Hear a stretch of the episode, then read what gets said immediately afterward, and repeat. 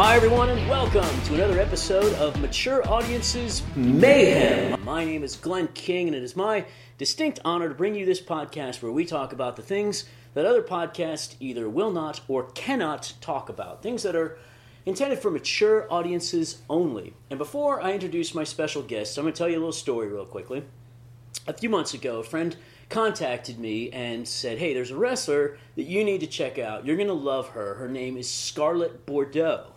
And I did. I looked her up and said, My God, I need to go see this person as quickly as possible. And I looked at her Twitter, and it said she was going to be doing a show right here in Vegas, where I live, uh, in a few days. So I bought a ticket online and went down to this place. Now, I've been to a few indie shows in the past, and the ones that I went to had like 30 people sort of standing around. So I was picturing that Future Stars of Wrestling would work like I would go there by myself just kind of hang out by the refreshments table and watch the show and then maybe leave after the Scarlett Bordeaux match. But when I got there, I was blown away. It was not a 40 people around a little table. It was an incredible crowd of hundreds of people packed over the seats were overflowing when I walked in there was not even a single seat available in general admission. I had to go back outside and ask the guy in charge if I could upgrade. And then when I did, I got I found there was really only one seat left in the place, and it was um, it was right next to the ring bell. So it was a good thing I was there by myself because I don't think I could have found two seats. But I sat down next to the ring bell, and then people kept turning around to me and going, uh, "You got this? You got this?" And I I, I go I, I I thought. Usually we charge extra for that. Do you really? I kept thinking to myself, like, what is wrong with these people? Do they think I'm not capable of watching a wrestling show? Uh, so then, of course, the referee turns around and says, "Ring the bell! Ring the bell!" And somebody else on the other side of me grabbed it, and grabbed it from me, and went idiot, and started ringing the bell. But what I want to get across here is that the show was amazing. There was passion, there was intensity, there were fans that were absolutely uh, having a great time, enjoying themselves. Everyone was chanting along with the wrestlers. The energy in there was unbelievable. It was really one of the most fun nights I've had in a long time. If you go to their website, futurestarsofwrestling.com, you'll actually see me in a little video clip because Jon Moxley, whom you may know as Dean Ambrose, came out at the end of the match and or end of the night and challenged Killer Kross. When he came out, uh, so like 25 seconds into this video clip, you can see me with my phone. Anyway, so I wanted to interview the guy who made all of this possible and who is in charge of all this. And that guy is a legend in the city of Las Vegas. Wow. He's a legend, Legend. in wrestling. Wow. Oh, definitely a legend. I looked you up. Didn't You I are- even give you the, the even? Didn't I even make sure I got you the seat? You did make Yes. sure I got a great seat. So this guy go. He did not know me at the time, but he went to the trouble of making sure I had a good seat. He's known as the Vince McMahon of Vegas. Wow, He's the great Joe DeFalco. Yes. Joe DeFalco. Oh. There you go. He's man. a little round of applause for him. That's why I figured I'd come on the show and give you the rub tonight. Thank know you very saying? much. Yeah. Help your podcast out. A little I bit, you know. appreciate It's it. the kind of guy that I am. Yeah. Well, you're really coming through for me here. You're helping elevate us. Thank you so much for coming on the show. Absolutely. How did this whole thing come about? Well, I've told this story thousands of times. Yeah. I first started being a wrestling fan as a young kid. My grandmother used to we used to watch it on the Spanish channel from the Olympic Auditorium when I was like 8 years old. And where is this? Where'd you grow up? I grew up in New York City. Okay. And there would be the Lucha Libre show Yeah. on Cuarenta y Siete, which was channel 47. My See. grandmother was Spanish. Right. And she barely spoke any English, but I knew the food terms and I knew the wrestling terms. And we would watch it, and Jimmy Lennon Sr. was the announcer, and Terry Funk, and Chavo Guerrero, which was senior, not junior. Yeah. So this has had to be probably about 1974. And I also watched wrestling on midnight and WOR, and Bruno Sammartino was the guy, and Stan Hansen, and I remember, you know, the show at Shea Stadium with Andre the Giant and Muhammad Ali against Antonio Inoki, which was the worst thing ever. Yeah. But time progressed. I moved out to Vegas, and I decided, you know what, I want to do a wrestling radio show. And I probably started that maybe 98 ish. And there was a local wrestling guy in town named Buffalo Jim. And Buffalo Jim started independent wrestling. And it had gone on years earlier where they had some really good shows at the Silver Nugget. And they had an early Rob Van Dam, but they would also bring in Mick Foley and Sabu, who had a classic match that's on YouTube. That they went up the stairs of the Silver Nugget. The Gaming Commission went crazy because Mick Foley pile drove Sabu through a live blackjack table. And you know how Oh, no. the Gaming Yeah. Commission would be. Right. They're probably worse now, but this was probably in the in you know the mid to late '80s. And as time progressed, I did the wrestling radio show. I got some connections with WWE. I was supposed to have D'Lo Brown, who, funny enough, is one of our trainers now. He was supposed to be my first guest. I was out shopping or whatever, ready to do my first interview because I did college radio and all the other stuff. But this was my first, the Wrestling Zone on KLAV, and I was out. Came home before I was going to the station, and the guy from WWF at the time calls me up. He's like, "Hey Joe, we got some bad news for you.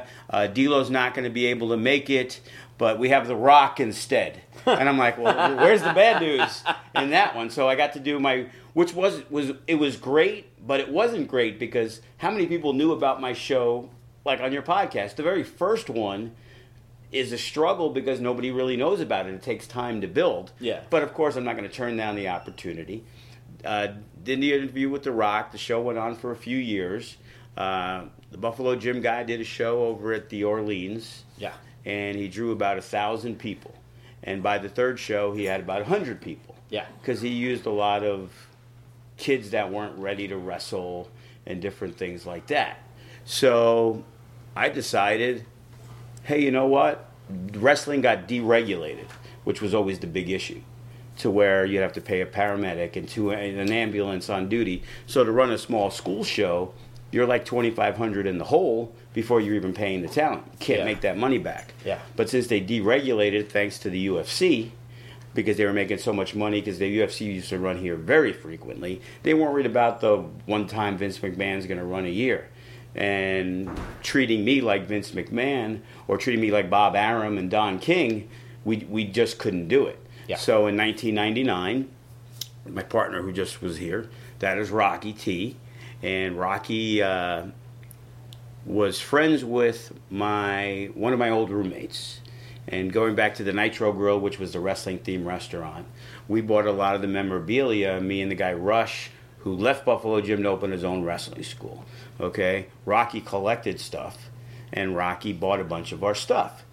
And then about six months later, maybe a year later, all of a sudden I hear, "Hey Joey," and I'm looking, and I'm like, "It's Rocky, two houses down. He bought the house." because he liked the area. I have a nice half acre lot, so it's it's it's a good spot, you know.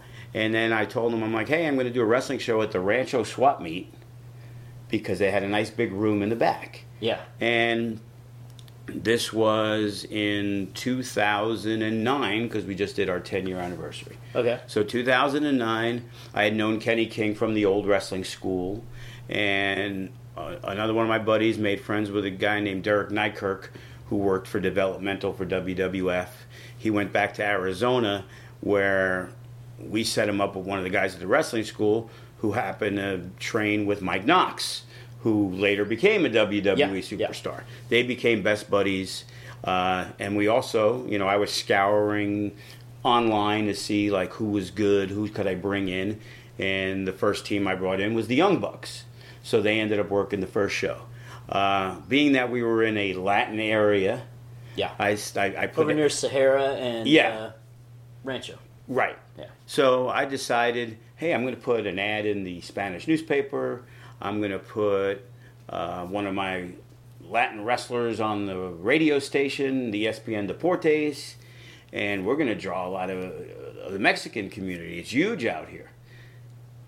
We ended up with 231 people. I always remember the exact number. Okay. And that's just by me going out and putting posters on telephone poles. Wow. And the local guys obviously telling their friends because this was the first localized wrestling show in probably 10, 10 years. Yeah. Buffalo Jim was done in like 1999, 2000. Yeah. And 98% of the crowd was not Mexican, they were American. Because later on you find out, well, if Konnan or Rey Mysterio's there, great. But just because some guy's wearing a lucha mask, nobody cared. Yeah. And then uh, we had issues with the zoning on the second show, and we had to cancel it. So we were in trouble. But then I got the uh, Silver Nugget, and they they charged us X amount of dollars. I brought in uh, Jimmy Superfly Snuka and his son Snuka Jr. We knew because he trained in Vegas uh, with the guy Rush who ran a school, and Superfly wrestled. Actually, Superfly was the manager for Snuka Jr. against Disco, and the crowd was crazy for Superfly, who was very old at the time, probably almost 70.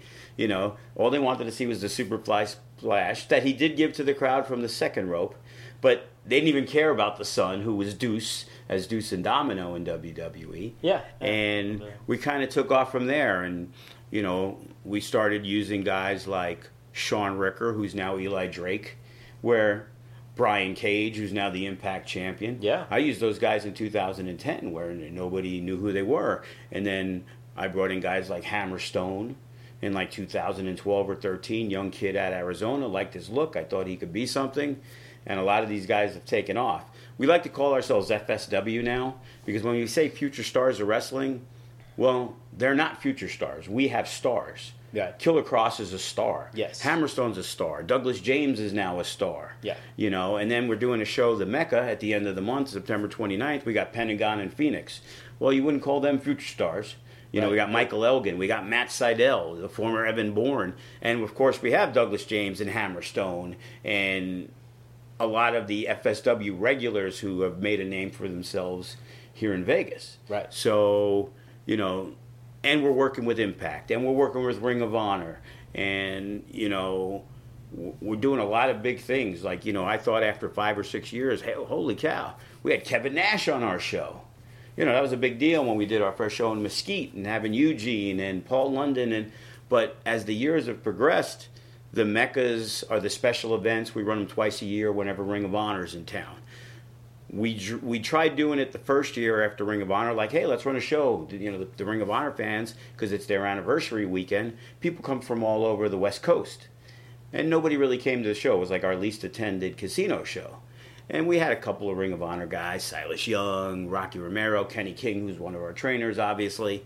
And then the next year, I'm like, if we're going to do this, we got to do something different. So I hit on my boy Brian Cage and I said I need some super indie guys, and we had brought in Shane Strickland, and I had done some shows in uh, Phoenix, Yeah. in like 2014 and 2015.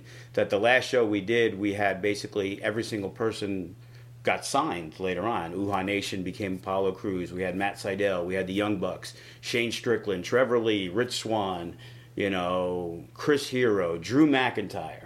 Like this was loaded. So I had a lot of contacts with the bigger name guys. So we did the Mecca, and we brought in Sami Callihan, who never worked out here before, and of course Brian Cage. And he said, "Hey, there's a guy, Keith Lee. So we're gonna have Cage versus Keith Lee. Davey Richards no showed. We put Callahan in there, and despite what was going on in Ring of Honor with say the Young Bucks having oh another great Young Bucks match, people were typing because we actually got the Ring of Honor crew this time to stick around because we had Bubba Dudley, we had Matt Hardy, you know, we had Rob Conway, we had all these name guys that you know have done huge things in the business. And it was like, wow, we got a hit with this Mecca, which is kind of an offshoot of what FSW was. And now we're doing our fifth one. You know, we've had Jushin Thunder Liger, you know, at, at the cannery a, a, a year or so ago. And we drew big numbers, and Teddy Hart has now been there, Joey Janela. You know, he met Chris Jericho at the Fozzy concert from that and made a relationship and got on AEW. So we have really made Vegas wrestling relevant. Like it didn't exist till FSW started doing stuff in 2009, and it took a long time and it took a lot of hard work Yeah. and a lot of money Yeah. to like not get that money back. But it was the passion, and people have come in after. And I always say, there's nobody who's going to outwork me. You know, people are going to delegate, and you know what? I learned when I saw a guy hand out flyers when we were doing some small shows back in like 1999, where he took the flyers at the Thomas and Mack at a WWF show, and I saw him throw them in the garbage. And it's like, if I'm going to fail, I'm going to fail because I didn't do enough, not I thought they were going to do it. That's a bullshit excuse. You know what I mean? So I've worked my ass off for 10 years, and, you know, we really started seeing the fruition. We did very well in 2015 and 16, but as all that work made our relationships grow, we'd worked with Global Force when they came out with Jeff Jarrett and Sanjay Dutt, became friends with Sanjay Dutt. So we set up Impact to come out here when they took over. And then we got a tryout where a bunch of our guys got on the show. And Hammerstone got on the uh, he got on the Impact show. And they liked him. They chose not to sign him. But Konnan, who also works creative for MLW, liked what he saw in Hammerstone, made a call, and that's why Hammerstone's over at MLW now. Now we recently did a AAA tryout with our relationship with Konnan and Damian Drake, Matt Vandagriff, Douglas James, Chris Bey should be on their shows really soon. Just having to get to get his passport. Other than that, he would have been on the show. So our guys have kind of broadened to have become major league stars. Obviously, Kross has his issues with Impact, but you know he's our host for the Natural Born Killer show. That that's what you came to. Yeah. And that was a show that I had the idea of off Bloodsport Yeah. to where they did it WrestleMania weekend. And of course, they're going to get their draw. I decided to do it UFC weekend because our wrestling fans are very loyal, hardcore fans. If we did karaoke night, 50 of them would show up Right, just for it. right, yeah. So we said, we've got a success with the Mecca. How about let's put Kross behind it? He's the Vegas star. He's got that MMA background Yeah. we have an idea. And he was like, he was all for it. And canceled the booking that he had. And we put together a show. And then he came up to me and he was like, I got a guy that I'm going to work. And at this point, we've gotten Frank Mir and Austin Aries and Dan Severn and Stephan Bonnar. Yeah. You know, we've had legit MMA people, like Hall of Famers in Severn and Bonnar and Frank Mir, a UFC heavyweight champion. I met him briefly. Classy. Yeah, super nice guy. Yeah, Yes. Dan Severn. Right. So Kross comes up to me into the office and he says, I got a guy I'm going to work. I can't tell you who it is.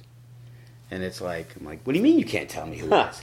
I can't tell you who it is. Wow. Put $500 aside. I'm not sure that's when I tell the story of who the guy is Yeah. that I should say, but you already have said who the guy is when Yeah. you were talking about the story. So it's UFC weekend. yeah. So our thoughts are going, me and my son, who does the production, marketing, photography, and all the other stuff.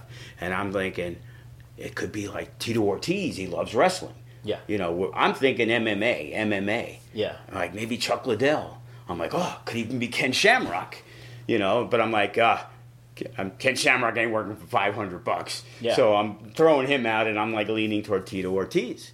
And then uh, the day of the show, we know we've sold a whole bunch of tickets, but we've gotten through PayPal, we've seen names and who they were, and it was people who would never come to shows before because we did reach because Fightful.com and all the MMA sites picked up what we were doing, this hybrid pancrase style of shoot wrestling. Yeah. And we brought in Simon Gotch, and we brought in Ryan Couture, Randy's son, and Gina Mazany, who fights for the UFC, and her brother Dave, who was the light the lightweight light lightweight champion in South Africa for the EFC.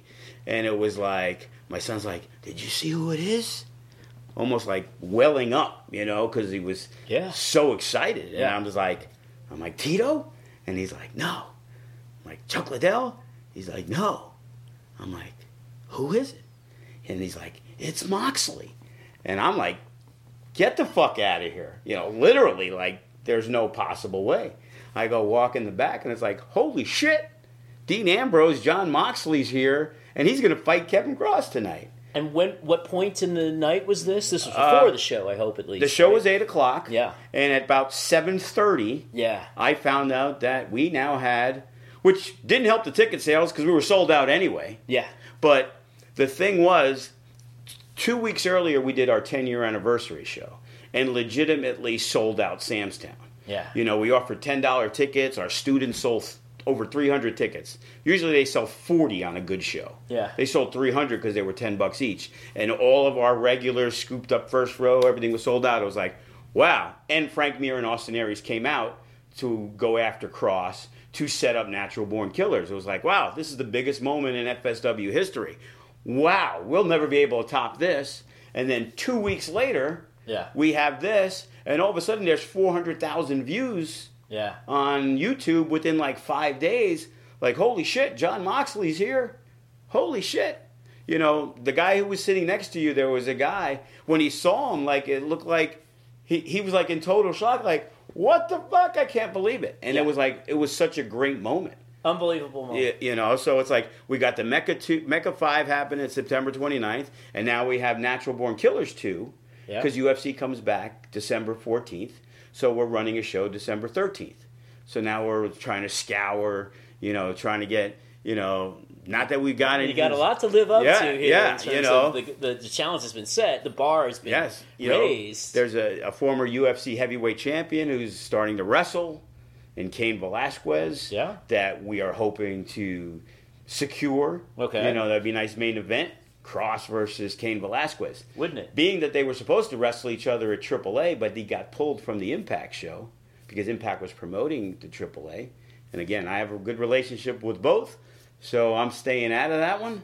But if we can get that to happen there, that'll be a big deal. You know, plus and if you, you can't know. get that to happen, what's your fallback plan? there's so many great names out there. Throw some names out. I Love- just want you. Well, Shamrock's wrestling again. Love to have Ken Shamrock. Okay. Like having a legend like Dan Severn really legitimized what we're doing. yeah. Like I love what Bloodsport's doing, but again, they're they're basically gearing it toward the wrestling fan. I want the MMA fan to care because the wrestling fans, if they like what we're doing, they're coming anyway. Like I know a lot of our fans were like, "Oh, we'll come check it out" because they didn't perceive it as a pro wrestling show. You know what I'm saying? But with Natural Born Killers, we found a niche that we feel is going to make a non wrestling fan now come to my show. It, you know, in, That's in- how it works, In right? reality, Names can it's do it, business. and yeah, yeah. You know, and we're we're trying to run a business, and you're trying to make money. Yeah. But again, I said when I first started, if I got my initial twenty five grand investment back and broke even, I'd be I'd be happier than than anything. Yeah. And right now, it's like I have been able to, you know, not have to come out of pocket. You know, we haven't had to come out of pocket in years. You, you know what I mean? Because it's self sufficient. We have the wrestling school, which has D'Lo Brown, Kenny King, T.J. Perkins is around, uh, Sinn Bodhi as our trainers. So we're, Jake the Snake, you know, he hasn't been here in a while, but uh, you know, Jake is also part of the school. That's great. So, and with our relationships with AAA and Impact, especially them two, you know, Ring of Honor, we help them out when they're out here. We help them, you know, solicit, you know, solicit the, conversations to get them here. But D'Lo's an agent for Impact. You know, Daivari, Shawn Daivari is back in Vegas and he's helping train once in a while. It's been hasn't been here in a little bit, but he's an agent for WWE. That's so if there's a guy that should be looked at, that's the most important thing for an independent wrestler is they want to seen. they want to be Absolutely. a national international superstar Yeah. but there's a million people a million wrestlers Oh, yeah. that Yeah. want to wrestle Right. it was like when we were doing stuff it was like oh i sent in a tape and it's like okay that's great but i know sanjay hey you're looking for this and i got a couple of my guys booked on the global force show when they were doing it in vegas you know and it's like we have the potential like we had we had the tryout for impact last week and they used a couple of our talents lacey ryan who's actually awesome she just moved here from utah she was trained by tom howard who tom howard trained john cena and the miz and samoa joe in california at upw back in the day Yeah. so the pedigree's there Little known. she's wrestling taya and then she actually wrestled Taya at the Impact tapings because they saw her and they were extremely impressed. And Damian Drake, who's now worked, he worked AAA, Ring of Honor, and Impact this past year. Every time they were out here, he's worked. Chris Bey has worked all the shows. You know, he had a tremendous match with Daga at the Impact show. He's our heavyweight champion. Yeah. And it's like he's he's the guy that's next in line now that Hammerstone and Douglas James signed with MLW and Kross is a national star, Chris Bey's the guy that has the chance to break out to be a national superstar. And, you know, we have everything needed to help that young kid get there because we also run small shows like the showcase that we run. Yeah. To where the young kids, it's kind of like, well, why would I train there? They use all these big name guys.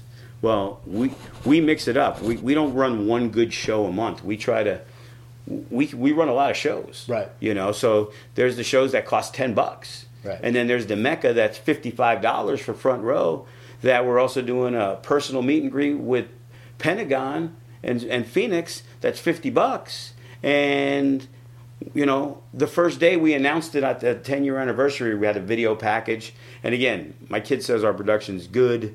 I say it's excellent for where we are at and what the type of money we have. You bet. And, you know, one Reminds our- me a little bit of world class wrestling, Yeah, where they, you know. I grew up watching, Yeah, where I- they really made the most out of a small budget. And they used to have great music. They were the first ones to have all the good Freebirds entrance song, and everybody had the thing. Yeah. But the thing was, it was like you know, they sent seven fifty PayPal. Hey, I need six front row. I need the meet and greet. I need this. Yeah. And that's when it almost it makes me chuckle because you know a lot of times sponsors, as you know, in your business, is really the make or break where you can make some actual money in the business. Right. You know, it's hard to just sell tickets and hope you can make money Right. and you would think there's people that would sponsors would would take advantage of a show hey why don't you buy a table at the show hey why don't you we can run a commercial at your show but they have this stigma toward wrestling Yes. that people that watch wrestling are lowbrow and have no money kind of like what they did with NASCAR 20 years ago and then Well, they and learned what the problems I have uh, all the time as an adult film director that basically people don't want to associate with my business. right right right Even though, from an advertising perspective, we're putting our product in front of millions of eyeballs. Right, and and especially for in your business, well, it's predominantly men Yes. in the 20 to 40, 450 range. Well, wrestling fans are predominantly men in the 15 to 60 range. Yeah. So there's there's so many businesses that would benefit from what we do. Right. And but it's If they can get past right, the stigma. Right. It's always a struggle. It's like, you know, you did know that party of five just paid three hundred and fifty dollars Right. to come watch a wrestling show. Right. And to, to perceive them as having no money and spending it on something else that a lot of people don't go to, it, it's just very difficult for me to understand. And and that's probably been the long the biggest struggle Absolutely. of the ten Yeah, years. people, if you're listening, you got to understand. I paid uh, thirty-five dollars to go to his show. I mean, it's not like he was giving the tickets away for free, and it was Right. sold out. So you definitely have a market that is willing to spend money on your Right. products. All right, I want to ask you. I want to ask you a hard question because I see that you're a no bullshit guy. But of course, first we need to talk about our sponsor, Blue Chew. BlueChew.com. Blue Chew brings you the first chewable erectile dysfunction pill with the same FDA approved active ingredients as Viagra and Cialis. Take them anytime. Since they're chewable, they work up to twice as fast as a pill. I am an expert on this. I am a customer of these guys. I am a 50 year old man who directs, produces adult videos, and sometimes even performs in adult videos, and I need a pill that is effective quickly. Blue Chew, it works. It's easy to get. It's wonderful. It'll solve a lot of your problems in terms of confidence and performance. It's prescribed online, shipped straight to your door in a discreet package. It doesn't, you know, it's not something other people are going to recognize. You don't have to go in person to your doctor's office. You don't have to wait at the pharmacy. You just go online to their website and you fill in a little box that says, "Hey, I have erectile dysfunction problems." A doctor reviews it, writes you a legitimate prescription, and it is shipped right to your home. Made in the United States, and since they uh, prepare and ship direct, they're cheaper than a pharmacy.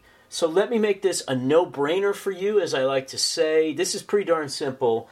Try it out for free. That, that's what I said. Try it out for free. Use my promo code ADULT, A D U L T, and you can get your first order for free of these uh, wonderful erectile dysfunction pills. All you got to do is pay $5 shipping. So, again, you're going to go to bluechew.com. That's B L U E C H E W.com. Use the promo code ADULT, A D U L T. Get it for free. Try it out and then thank me. Go online. Go on Twitter somewhere. Find me. I'm Glenn King XXX on Twitter with two N's. So find me and say thank you so much because this works. You rock. All right, so you can choose not to answer this question if you like, and we can always edit this out. But as a basically an indie producer of, of events here, you've got to deal with some egos amongst the wrestlers in terms of basically who who goes over when you're bringing in guys from around the country and so on. How do you deal with this? Well, in reality, it's usually not a problem. I actually have a problem today Mm-hmm. because we're running an iPay per view. Mm-hmm. And one of our wrestlers was contacted by their company Yes. and didn't want them to put over another one of our wrestlers who's from another major company because despite we don't know how many buys we're going to get, we're a small company. Right. But it's good- it's possible both guys work in Japan and both guys are very well known. And the company is more protective than the wrestler. We've weeded out, you know, when you see guys or big name guys that have come back, it's because there's a reason. I've used Matt Hardy, Lance Hoyt, Chris Masters, you know, I'm forgetting some. But there's some guys that go above and beyond. Recently, Simon Gotch, super. Mm-hmm. That some of these guys you want to book because they are so good in the locker room. Lance Hoyt will go up to you and give you his phone number and critique your match if you want it. Hey, this is what I saw. You know, he doesn't have to do that. He can come in, and we've seen guys who just come in, they want their payday, they don't want to do nothing, they can't share a tweet, they can't. Dude, hit a button. You know? That happens in my business Right. too. And, and You need you know, the cooperation. You need the performers to help market. Otherwise, Yeah. it's a team effort. I saw one of the promoter guys that I know, and they were making a post about it that the wrestler responded to him, you know, I'm paid to wrestle. It's you. you the promoter's job is to promote.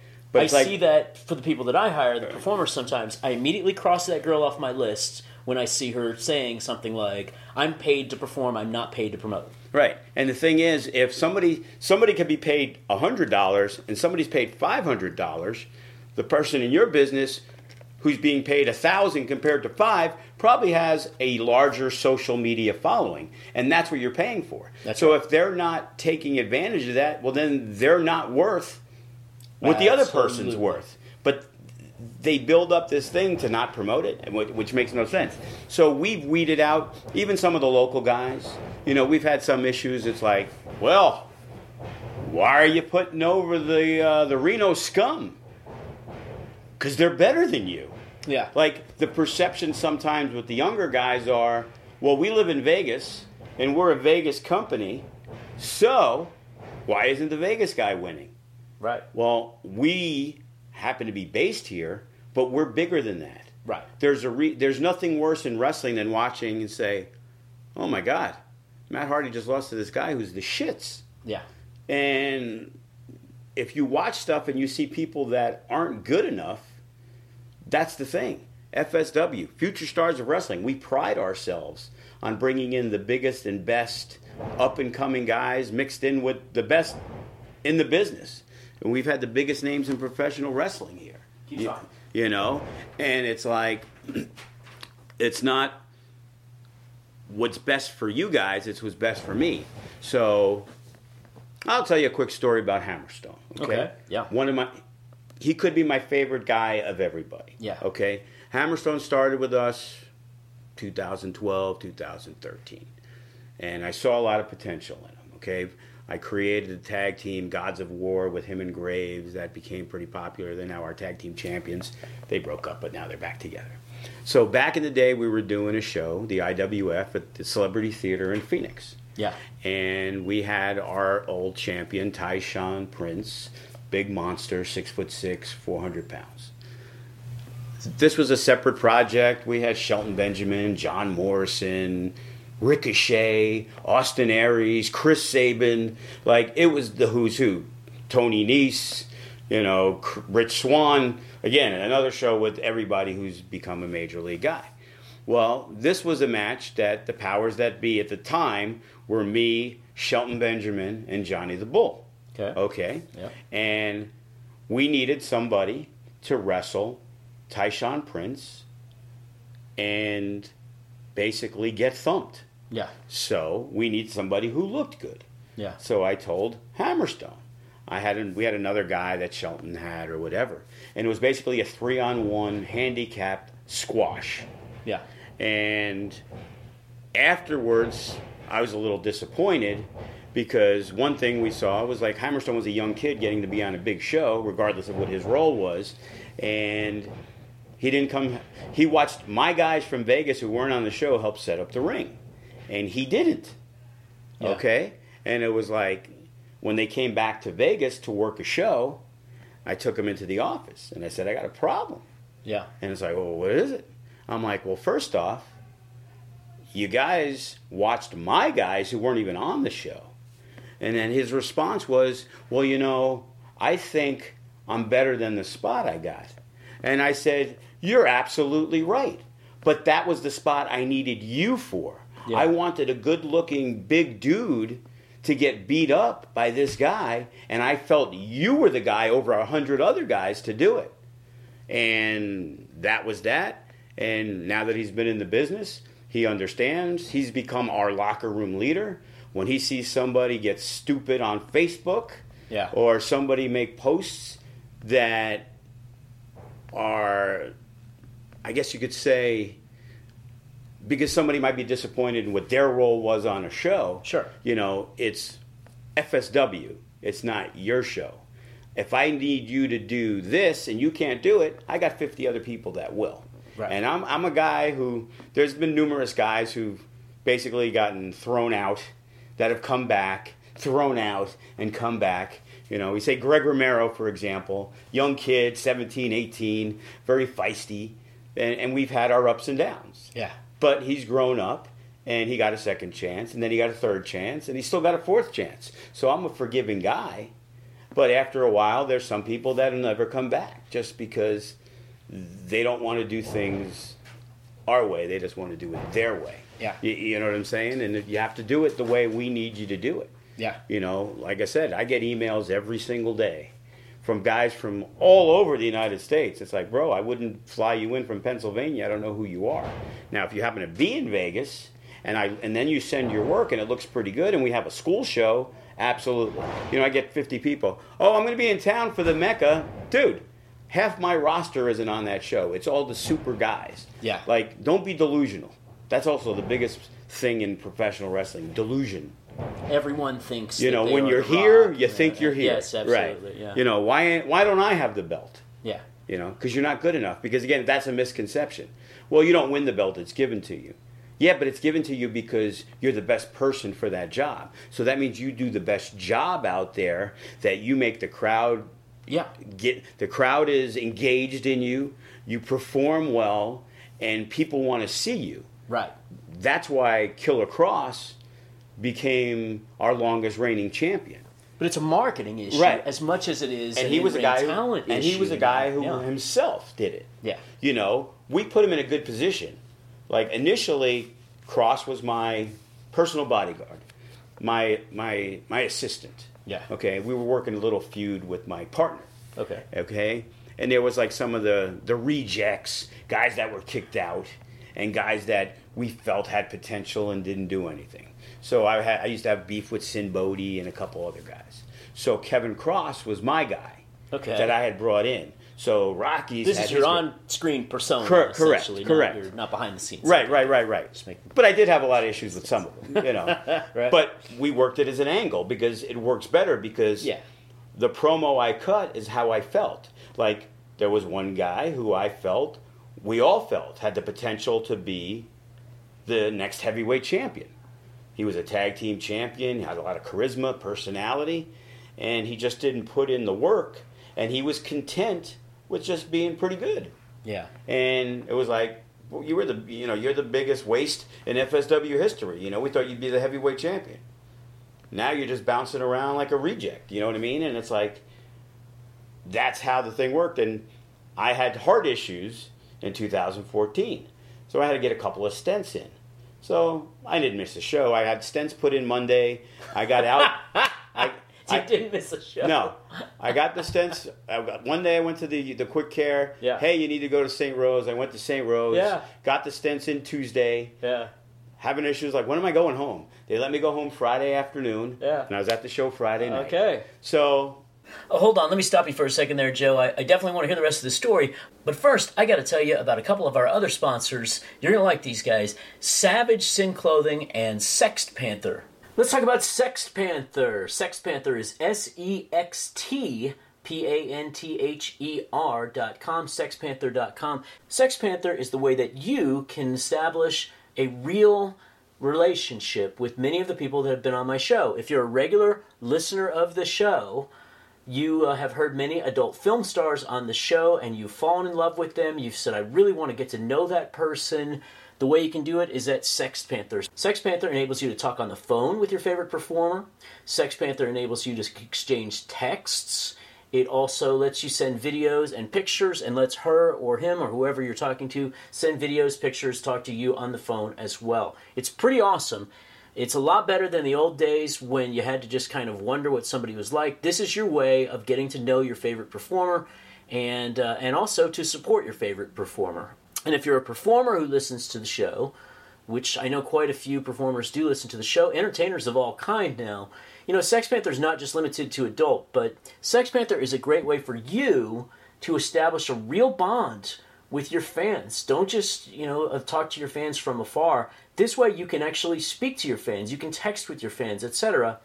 And you can you can charge a fee for this so you can separate the non-supporting fans, non-paying fans from the paying fans. So whether you're a performer or whether you're a fan, check out sextpanther.com today. That's S E X T P A N T H E R dot com. Let's talk about Savage Sin Clothing. I love Savage Sin Clothing. You will too. Check it out at savagesinclothing.com. That's S A V A G E S I N clothing.com. Why do I love Savage Sin Clothing? Because I seriously need help picking out clothing. I want to look cool, but I just don't know how to look cool anymore. And the place that I go is savagesin.com to do so. Now, you got to go check out their website. If you've looked at this before, it's time for you to go back and check it out because they just redid their site. Very cool. It says, "Are you savage enough?" on this on the front of the page here, and then you go in and it talks about in the About Us section. I love these pictures. Savage Sin created from the collision of two worlds, MMA and XXX. We get real, raw, and wild with our range of unique apparel, including men's and women's clothing, accessories, and more. Instead of offering you the same cookie cutter, dull products, we go the distance, giving you the most savage and sinful lifestyle choices. I think that says it all right there. So if you want to look cool, if you want to find great clothing that you can wear at the mall or wear to the gym or wear out or wear anywhere and feel like I'm contemporary, you need to go to Savage Sin Clothing and check it out. And again, let me make this a no-brainer like, dude, don't miss out on this sale before it's too late. You can use the promo code KINGSIN, that's K I N G S I N. You are not only going to get free shipping, you I can't even believe I'm saying this. You're going to get 40% off on your order. 40%. That's almost half. So get in there. Take advantage of this offer savagesinclothing.com. Okay, please continue. You had heart problems, you had stents put in, but you didn't let that cause you to miss 1 minute of a wrestling show. I didn't care about getting in the ring. I would have, but you know, I had to appease the wife a little bit. I'm still going to the show. So no bumps, please. No bumps, no Okay. bumps. But Kross, who would be my guy, Yeah.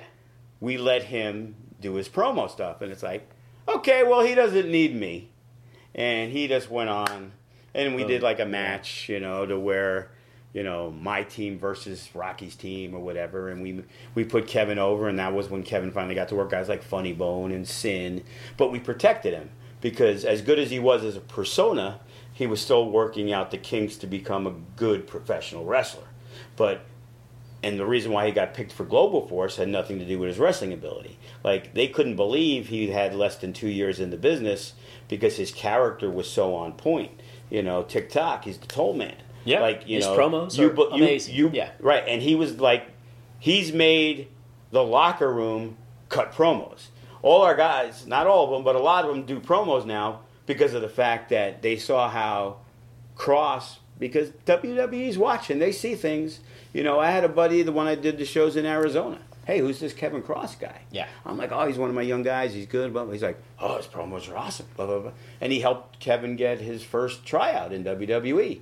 And they did the Schwarzenegger thing when they did the they did a tryout there. He was invited back, and you know he's been on their radar forever.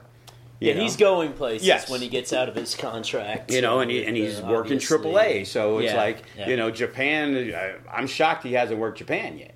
You, you know what I mean? So it's like, just with that, there's so much going on, and that's the passion I have. And when I deal with my son, who thinks, "Hey, when Dad kicks it, you know, I'm taking over." you, you know what I mean? And I recently had the bypasses and stuff, and it's been eight weeks, and I feel really good and everything. So And he's rooting for your help, but at the same yes, time, sort of rooting just in case to, if something happens, Yeah, he yeah, wants to make sure. Yeah. And it's like I tell my dad stuff like that all the time. you know, and the thing is, it's like Joey, you need to understand. You know, running this, there's a hundred thousand things I got to do, Yeah. and there's probably ten that I like. Right. It's like you have to do the grunt work for you to be successful. You have to do the things you don't want to do. And you have to do them more and more than you do. Like, I love running the shows. I love putting together the shows. yeah. But that show, the Mecca, took is three months of preparation Yeah. but then it's dealing with the day to day here and who owes dues and oh I'm behind and you got this thing and that thing. And it's like there's so many other things that you couldn't handle, Joey. Yeah, you could run a show, but you wouldn't be able to get to the show. Live events take days and months and You know? years off of your life. I, I've just panicking in my head, thinking Yeah. like we got to get, you know, the the the, the what you call it, the raffle tickets. Yeah. we use them. Okay, Yeah. you, here's yours for the Pentagon and Phoenix thing. Well, now there's separate meet and greets for Joey Ryan and all the other stuff. Yeah. and it's like, you know, we have a small staff and a lot of younger kids who don't really get it. And it's like, so I'm hands on. I have to be there. I have to be healthy because I have to run around and make sure everything's done. Because if it isn't done, it ain't getting done. Yeah. You, you know what I mean? So it's like, you know, I wish I could, you know, say the Vince McMahon of Vegas, that's great. I wish that I was like Vince McMahon where I had 50 people that are fantastic at their job do the 50 other things Yeah, that I have yeah, to do. the Same problem with me You too. know, is so- people don't realize I do everything myself. Um, so of this show, how many wrestlers are on the card in uh, The Mecca? the Mecca? We're going to have eight matches. Yeah. Uh, there's probably there's one four team tag, so that's eight guys on it already. We'll probably do a multi man match of four, and then out of the other six matches, uh, five are singles matches, and then we have one three way. So do you have a plan for somebody not showing up? And do you No. expect No, like so- does that happen? it did. Davey Richards three days before the Mecca, he. I got him an extra day of room. I flew in his girl and got her a card signing at the mall. Yeah. And then he canceled. So I was supposed to get her money from the from my, my card guy.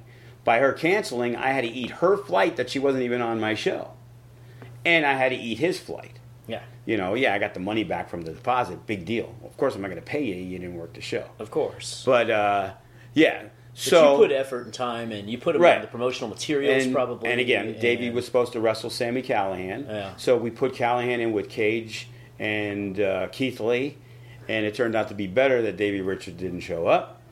And you make do. There's been plenty of times in the early days, mid days, you know, we've had guys that were stuck a couple of months ago. They're like, we're stuck in Primm. The, the car broke down. Or Brian Kendrick was working a show with uh, Shaun Ricker, who's Eli Drake, and there was like a a tar spill by Primm, and they ended up coming here, but they got here like an hour and a half after the show started. Uh-huh. So like everything had to be moved. Yes, you just move things around. So yeah, they, Gotcha. they just have to be. You know, guys have not made a flight. The last Mecca Callihan didn't make. He worked like four matches on two shows, and he said, "Hey, bro, I'll owe you one that I'm still waiting on." Uh-huh. Sami, if you're listening, Uh-huh. you know, I saw him at Impact. Oh yeah, yeah, yeah, okay.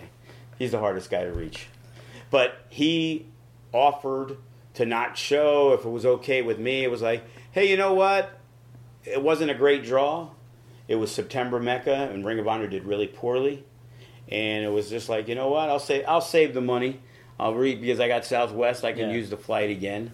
You know what I mean? And it's like again, make and do. You don't want to, but most cases, like the Meccas, other than those two issues, we've done four, and one guy has missed one, and one other guy missed another. Now beforehand, the the Mecca that we did with Jushin Thunder Liger, uh, I had guys like Sami Callihan, Brian Cage, Willie Mack, Kevin Kross all booked. And then Lucha Underground decided to film their final season, and it was that the weekend was Uh, one of the dates. Yeah, and they have these contracts right. with these guys. So I had to scramble. I had three weeks notice, Yeah. but there was guys that we'd already announced, and that's when I ended up getting Teddy Hart. And then I'm like, hey, because Joey Janela had hit me up, and I'm like, hey, Joey Janela, you want to work? Blah blah blah. I got a, I got a spot for you. You know, you can work Teddy Hart, which ended up being probably the match of the night. So it's like there's so much great talent out there. It's crazy. But do you? So, like in my business, I get fans all the time who say, "Glenn, why haven't you shot so and so? She's perfect for you, or she's such a big star." And I want to sort of explain to them that because I don't want to pay for a, a plane ticket and have her not get on the damn plane, and then have me stuck with the plane ticket and have already paid the makeup artist and everybody for the day. Are there wrestlers that you just don't book because Yes, of the there, reputation? there's reputations. yeah, you know and when you have a reputation davey richards for example had a reputation yeah, but he seemed to be a lot better yeah. I get that a lot Okay. too. Girls will tell me that I was in a bad place, but Yeah. now, and he no showed yeah, and it was ring of honor weekend and davey was very well known in ring of honor he was their champion and i talked to kenny and i was like and he laughed because he's friends with davey like oh that's a shock and then he'd like tell three other guys in the uh, in the locker room hey guess what davey canceled and they all laughed like ah because they kind of expected it Yeah. you know and, but you've heard things on certain people like simon gotch for example i've heard a lot of negative things he trained in norcal our ex-trainer mike modest was one of uh, the trainers at APW. He started his own school. Simon Gotch went over there, and he basically got motherfucked by the whole NorCal thing. So I saw he was doing some good stuff, and so I brought him in for Natural Born Killers. He always seemed pretty cordial to me. Blah blah blah. We met him, one of the nicest, coolest guys I've ever met. Like wrestling wise, the knowledge he keeps up with stuff. He knows everything that's going on everywhere. Yeah. And I'm like, wow, here's a guy who had a miserable reputation who I found to be one of the best guys I've ever met in the business. So, you know, and again, to each their own. You know, I can I can get along with you great and you get along with me great, but you might be a douchebag to that guy because he's a douchebag to you, and not everybody's a douchebag. That happens. Y- y- you know what I mean? There's certain. I'm sure there's certain wrestlers But in you have. You're the so and so whisperer. Right, right. And universally, like jokingly, I'll say something like Lance Hoyt's not the nicest wrestler I met. Like Lance Hoyt's the nicest person I met. Yeah. You know, and everybody will laugh because it's true. He's just like the nicest guy. Goes out of his way for people. You know, always always willing to work with you. You know, John Morrison, another super guy. Like when sometimes the superstar level guys, you try to hit up for stuff. Like, hey, can you cut a promo? Can you do that? Oh yeah, I'll get to it. They, they don't, or they don't answer the phone, and they'll they get you back whenever they feel like it. Like John's a guy you call and, and he'll he'll call you back. Hey, what's up? Hey, can you do a promo? Hell yeah, what do you need? And then you know, it's it's happened five six times. Maybe one time he kind of forgot, and then when I said, "Hey, can you get that promo?" Oh yeah, I'll get right on, it," and he sends it right out. Yeah. So- and again, those are the guys you want to have on the show because you want people, regardless of the fact they're getting paid their money no matter what. Right. Now, if the, like Matt Hardy made FSW a bigger name, he won the title from us here at Sam's Town, and he treated it like he just beat the Dudleys and Edge and Christian and the TLC at WrestleMania. Yeah. he cuts the promo. Oh my God, he was so excited. That's great. You know, and then this guy's got you know three quarters of a million followers, and he's putting it over FSW, FSW, FSW. So it's making more people have eyes on our product. Yeah. And I'm very proud of my product, and I feel if you watch it, it's like trying to get those WWE fans. You hand them a flyer, they look at it and they throw it away because they don't know who Hammerstone is. They don't care. They didn't know who Kross was. They don't care. Yeah. Oh, Matt Hardy. Now they might care. Yeah. So getting those people to show up once, I personally believe if they're true wrestling fans, I could make a fan for life. Yeah. And that's why we have a good core of fans that are, no matter what, they're always here. Yeah. You know, we and there's some that'll even come to the small show where a kid who's never had a match before, who's got four months of training, and we're giving him an opportunity to see what he can do, and they'll come and support it. Like they're so supportive. Those are the coolest ones. yeah, They oh, should. Yeah. All right, one more topic I got to cover with you, and that's because this is mature audiences mayhem. Oh. we got to talk about women's wrestling and you as a promoter slash uh, owner slash all these things there's a line that you have to deal with where you, you want to promote adult themes for women's wrestling to get people to come but at the same time you want families to be able to watch the Correct. show So I perceive ourselves as like PG 13. yeah We get a little risque. If a girl's got short shorts on, I'm not going to tell her you. You know, Shelly Martinez used to work for us, Mm-hmm. and a lot of times people were like, some people, you know, the the good Christians, yes you know, oh my God, her ass cheeks are kind of sticking out. yeah It's like relax, it's wrestling. Yeah. It's you know, they're short shorts. the no- bad christians like myself that's why we watch the Right, show, exactly. so- So. you know, you can give up a couple of good ones for a lot of bad ones. You Yeah. know, the idea is to try to entertain. Right. We don't do anything that's so offensive. There's some ideas I've had that politically are offensive that Yes. people don't want to do. Me too. I have tons You know, of ideas for you. we had a guy, one of my favorite guys, okay, and wrestling is supposed to be like a movie, Yeah. okay? Yes. Right. So If it's done right. Right. I've had this conversation with Jericho and Right. Callis and everybody that you want a protagonist and an antagonist and, And, and that's A climax? you know it gets too clouded nowadays. Yeah. But the best thing, Disco Inferno doesn't have to do flips and flops. yeah. He just has to be annoying. Yes. and he is. Yeah. And people want to see him get beat up. They don't say, "Oh, he's beating up Disco. Disco's forty six. He should be able to beat him up." No, they're like, "This is annoying He's a motherfucker," and they want to beat him up. Yeah. So there was this guy, Cutthroat Cody, works for me still. He's also one of our assistant trainers Okay. you know, trains every Thursday. And Cody was a little chunky. He used to be Crash Test Cody. Because the very first show we did, he was at a different wrestling school because we didn't have one. And I needed some guys for a battle royal. Yep. And there was this big Samoan guy, Reno Tafuli. Okay, big 450 pound, one of the strongest Samoan guys I know. Right. So he takes Cody and he choke slams him basically onto the apron out. Well, Okay. Cody misses the rope and basically lands straight on the concrete Ah. cutthroat uh, crash test Cody is now born. Okay. Now he gets the, the, the smiley faces and the, the, the yellow tape and all the other stuff. Okay. Chubby kid wears the it's like almost like a pleathery kind of outfit. Yeah. So now all of a sudden, two three years into his career, Cody decides he's going to get in great shape. Okay. Lost a lot of weight. Yeah. I said, I have an idea. CTC, crash test Cody, cancer treatment Cody.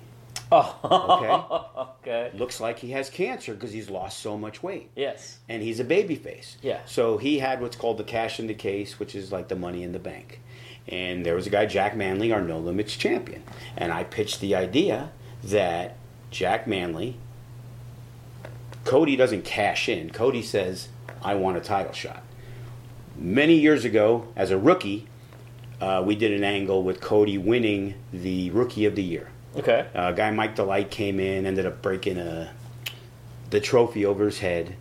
But when Cody cut the promo, he dedicated it to his dead gra- grandfather, and he basically was tearing because he could make he was making he can cry. Yeah. So this guy's like the perfect actor. Sure. So it's like, hey, I got this idea. You're going to go to Jack Manley. You're going to ask him for a title shot because you want to cash in the case. Cody is a big fan favorite. So is Jack Manley. So we're going to have this match, and it's going to go back and forth. And Jack's going to hit his big move, and he's going to basically he knows the match is over, and he hesitates and doesn't pin Cody. But he finally realizes he has to, kind of like Ric Flair, Shawn Michaels type of Yeah. thing. Yeah. Yeah, right. And then Cody ends up laying him out, and it was all a ruse. And it's like, So he's pretending he has cancer. correct. I love it. and I guess I couldn't get it past the censors, and we couldn't do it. And there's been others that some are racially insensitive. I like it. And it's like, you know, Well, we did a group called the Enemies of the State, and then we ended up bringing Shawn Daivari, who did the whole terrorist angle, and it's like, Yeah. they're supposed to be good versus evil. You know. Yeah. The, the, and and unfortunately, Yeah. in wrestling, it's like it can't be done anymore. Like we got pretty close. There was a racial angle. We had Mike Modest when he was first there, and this guy Jay Garland. And Mm-hmm. Jay Garland was a pretty talented wrestler. Not that good on the microphone. It wasn't really over. He was a black wrestler. Mm-hmm. Mike Modest is the white wrestler. Okay, since we're mature audiences here. yes. So, and Mike Modest has his girlfriend, you know, and they're doing promos back and forth, and he keeps calling him Toby, even though his name's Jay Garland. Okay. And it's getting to be kind Yeah, of that's pushing it a little line. bit, Yeah. you know. Yep. But we end up doing a strap match. Yeah.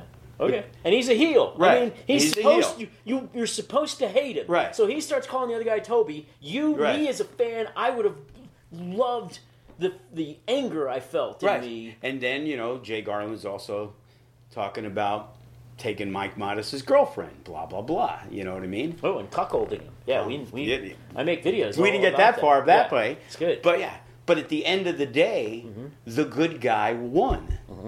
And we made Jay Garland a guy that people gave a shit about who didn't really give a shit about him before. yes. Because Mike Modest was people were so angered with him that they wanted to see this kid beat the shit out of this guy. yes. And then he did. And it's like, unfortunately, yeah, one time it was like, yeah, people got offended, I guess, uh, to show solidarity, the tag team, they were wrestling, uh, they were doing, we were doing a six man tag, and they were coming in with their partner who was black. So they put on blackface. oh, And, you know, to show solidarity. sure. But again, if that it's was a movie. supposed to be a face move, or that's a heel no, move? they were both, they were, I think they were both heels. Okay, good. Yeah. Yeah, yeah. So it works Right. if it's heels. But it's the he- faces. But it's just the offensive thing that it's like, you know, if we're trying to tell a story and we're having a movie, well, if the Arab guy can be a terrorist in a movie, why is it offensive for the Arab guy to be a terrorist on the wrestling show? Absolutely. You I could not agree with you more. The heel has to do dastardly Right. things to make the show enjoyable when the face goes over. I always remember years ago watching WWE, and it always pisses me off to this day, even when I'm trying to, you know, uh, how are we turning a guy? We're going to turn a guy. Yeah. So WWE has a draft. Yeah. Okay. Right. The Miz and Morrison were the tag champions. Yeah. Okay. Oh, they got split up. Yeah. One's going to Raw, one's going to SmackDown. Yeah. They go in the ring and they shake hands. Miz lays him out. Of course. Morrison's now a babyface. Yeah. What good deed did he do? He was just a douchebag on the show two days ago. Yeah. He got laid. He got laid out because he was stupider than the other guy. Yeah. So now we got to root for the stupid guy Yeah. because Miz outsmarted him. Right. But now he's a babyface. And naturally, it didn't work at the time, right? Yeah, I don't think, right, right, and I that's when the Miz was terrible, and, and, yeah. it took him a long time. But then when he got over, he got over. Right. But yeah, it's just all those little things, and it's like you know, it's the I've- lost art. I've been watching for four, I'm is the- 54 years old. Yeah. I've been watching probably for 47 years. You know, I've seen. You know, I used to love watching superstar Billy Graham and Stan Hansen, and then oh ESPN, holy shit, they got uh, world class championship wrestling. I hated the Von Erichs. You know, I remember. you the- hated the Freebirds, you mean? No, I hated. I was always the heel guy. Oh, you were the heel guy. I Yeah. Okay, yeah. sorry, like sorry. I went Yeah, nuts yeah. when Ultimate Warrior beat Hulk Hogan because I hated Hulk Hogan. Yeah. You know, I think I I, always liked the uh, Skandar Akbar uh, stable of Yeah, I didn't like him. I, I wanted like the Kabuki to win. Yeah. and, uh, I like those guys. But yeah, but I do remember the first time I ever watched wrestling or I got into it was when Santa Claus got in the ring and attacked the Von Erichs, and I was like, yeah, which they've recreated with Mick Foley and Yeah. Austin as the Santa Claus. "Well, does right. anybody have any new ideas?" No, really? no, Like, and that's the thing. Like, hey, I remember this finish in you know Rick Rude and Ultimate Warrior, where, he, where he, that's how they finally got Ultimate Warrior to be pinned.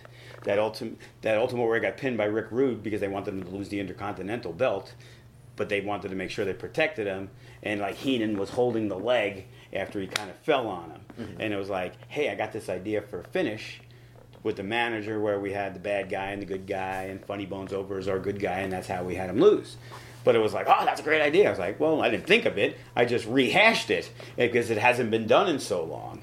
You know, and that's the best thing in wrestling, not seeing things that you haven't seen in so long because it's almost impossible to see something that is like, oh my God, I've never seen that before. Yeah, That's there's a it's occasional. Yeah. You know, you could do stuff, but that's why I think we're successful because we have that mixture of fans. Some of those smart mark guys who like AEW and Ring of Honor, Yeah. but we also have a lot of our fans are more of the WWE fans. So we tell stories. The show you went to was more of a one-off type of show. If you come to one of our regular shows, we've built storylines to where things have happened to lead into certain things. Yeah. Like we have I will. Rikishi's son Sefa Fatu. Mm-hmm. Excellent. Yeah. You know, he he won the Nevada State title against Graves. Graves was our first ever Nevada State champion. Yeah. They Rikishi came in the ring. It was great. He showed up to see his son win the Love belt. it. Yeah. We turned him babyface because he was the heel and Graves was the face. Mm-hmm. Unfortunately, they were starting to cheer Sefa a lot. So it became like 50 50. And Sefa had a manager who was a total heel manager. So Rikishi gave the manager the stink face because, you know, he took all the credit for winning and your, your family's garbage and blah, blah, blah. So Sefa's over. Graves stays into the side of the ring. And then Sefa and Graves shake hands, solidifying the whole babyface thing. As months go by, Graves kind of helps Sefa a couple times with his feud with Hammerstone because that was Graves' old partner. In turn, at we do a no DQ match. Graves looks like he's coming in to make the save because Hammerstone has his partner. He lays out Sefa, reunites with Hammerstone, and now Graves turns the heel. Mm-hmm. And now it's like, oh my God. And then Graves earlier that night won the cash in the case. I would have loved this. And then they attacked the babyface 1% tag team champions. Yeah. And after they defended their belts in a great match, they lost the belts in five seconds because they came in, cracked the thing over his head, ring the bell, one, two, three, which made Graves, uh, which made Hammerstone the Nevada State champion and the tag champion. And people were pissed off because Hammerstone draws that heat as a heel.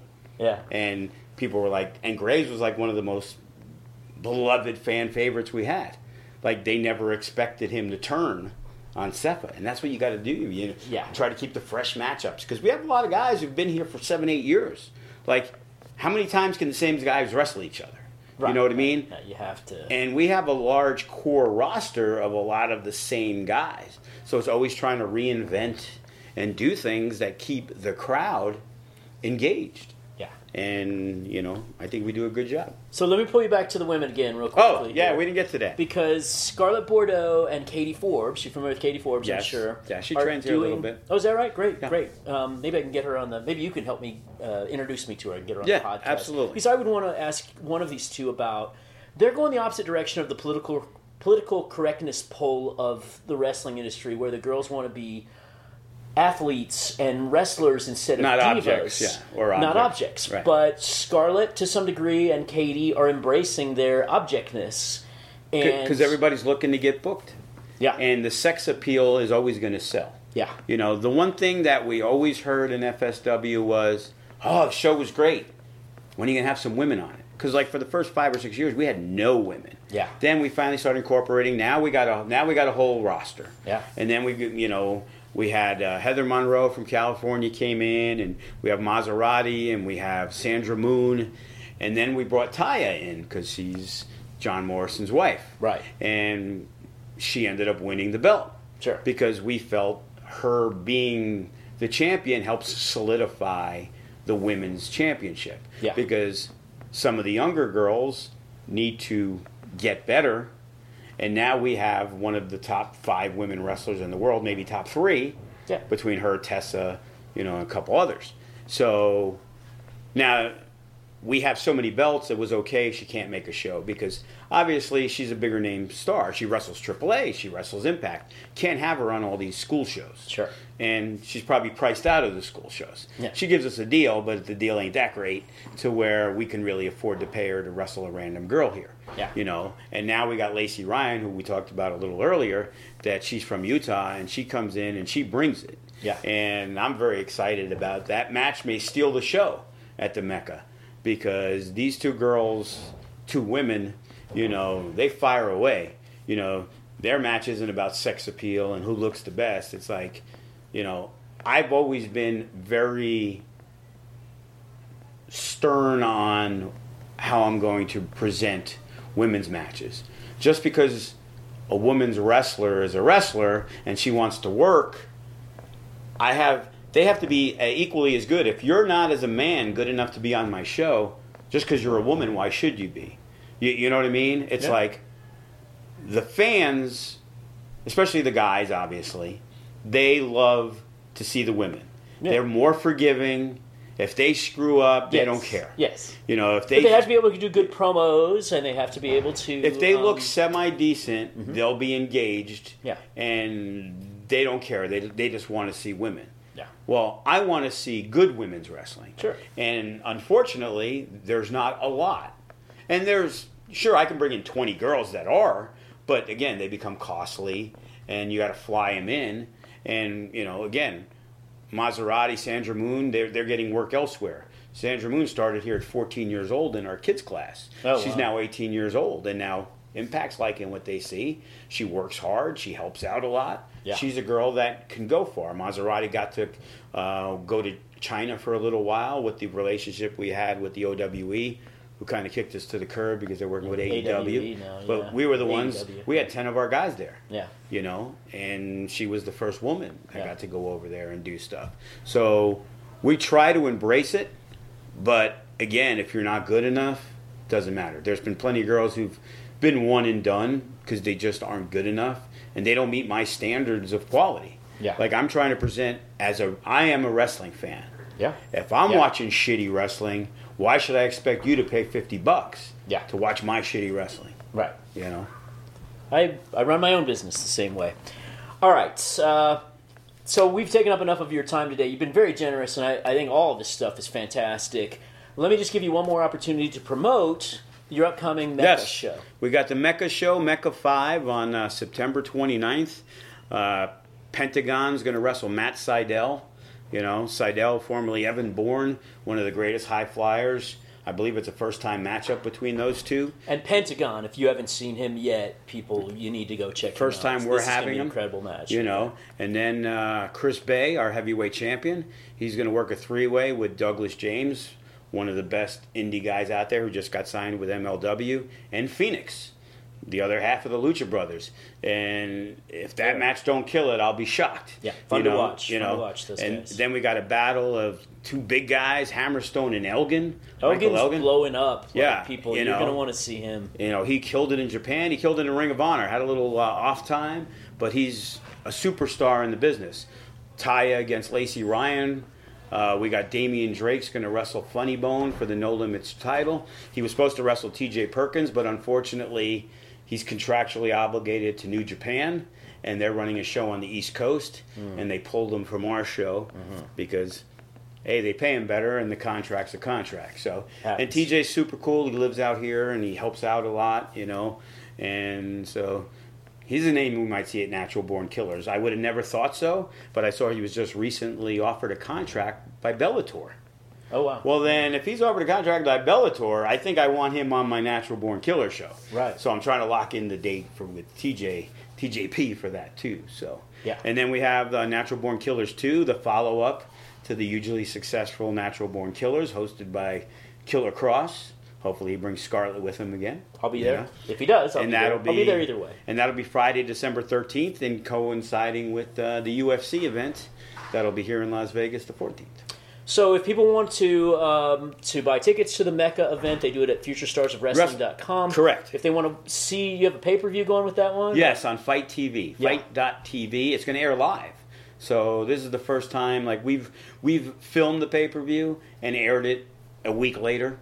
Yeah. But this is the first time we are we and we've done a couple things on Twitch, but this is the first time we are going live on pay per view, and it, it's a super card. So hopefully we can, uh, you know, get some people to uh, check us out. You know, hopefully the wrestlers are promoted and say, hey. Matt Sydal. Hey, I got a big match with Pentagon, so maybe somebody who likes Matt Sydal from Pittsburgh who doesn't know what FSW is sees Matt Sydal, who, who he does. So it's not like, hey, I'm calling him out. A lot of our guys are good. They're, you know, I've seen Pentagon, Phoenix, Gotch, Elgin, all those guys, you know, retweeting the fight stuff and and, and things like that. So hopefully. Uh, it's the start of more big things to come because we're looking to really do more than one Mecca every six months when Ring of Honor's here. You know, hopefully AEW comes back again. They're supposed to for Double or Nothing. Uh, we were scouting around for things to looking at maybe a Sunday show, but we believe uh, that Friday night uh, it works in Chicago with AEW, which is a very big company out there. That they run the Friday of AEW weekend Yeah. and draw big numbers.